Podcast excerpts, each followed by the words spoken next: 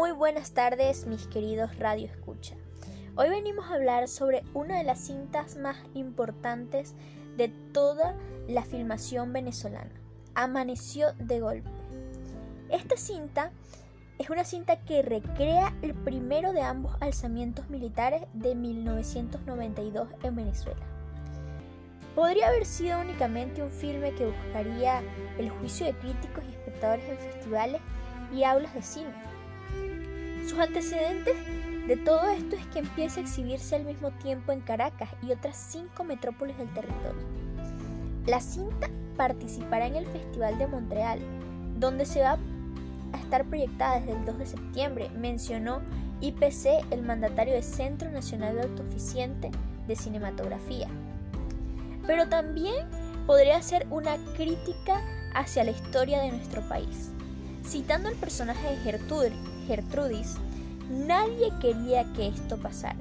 Estábamos tan mal, tan mal, que ha sido la ira.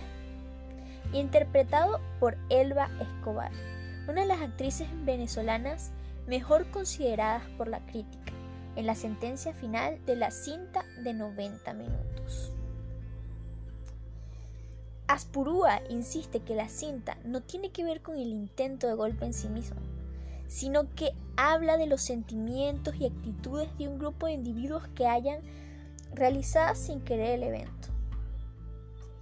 Empero, a medida que el director remarca que ni él, ni mucho menos Cabruja, trataron de hablar del abortado lanzamiento del 4 de febrero de 1992, además garantiza que la cinta expresa el dilema de una sociedad con una clase política que hizo degenerar el plan democrático del territorio. Por otro lado, amaneció de golpe la cinta más cara de la historia del cine venezolano, detrás de Aire Independiente, estrenada hace bastantes años, que tuvo en precio de 1.1 millones de dólares en coproducciones canadienses, México, España y Venezuela.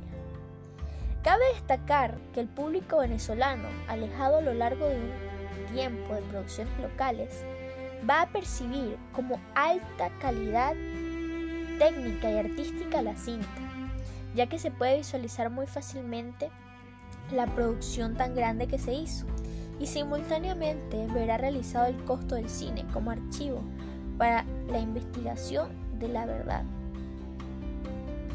A ver, en Amaneció de Golpe existe una clara excepción entre la ficción y la parte documental de nuestra historia, como comentábamos al principio, y de los 40 años de democracia.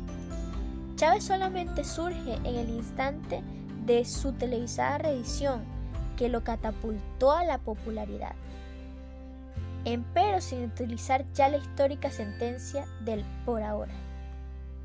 También hay que comentar a nivel cinematográfico que el telón de fondo de golpe no guarda fidelidad con los hechos de aquella noche y se mezcla acontecimientos del 4 de febrero con el segundo y además sangriento alzamiento de 1992, ocurrido el 27 de septiembre. Aquellos recursos son los que más disgustaron a la cinta, de la cinta al exmandatario Carlos Andrés Pérez, objetivo de la sonada, quien mencionó al séptimo día, suplemento dominical del Diario Nacional, la carencia de fidelidad de los hechos y que se ofrezca una imagen catastrófica del territorio y su gente. Sin embargo, el expresidente Chávez comenta estampas el seminario del diario El Mundial que amaneció de golpe era su cinta predilecta. Aunque después se negó a hacer más comentarios sobre la cinta, aparentemente alertado de que no podría promover su imagen.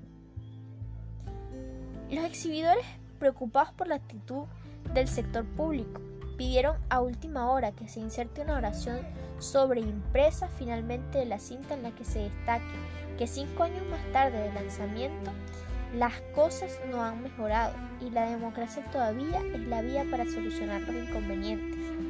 Todo esto es en aspecto social y político. Ustedes dirán, Radio Escucha, ¿cuál es su versión de esta cinta? El que no la haya visto, recomendada al 100%. Chao.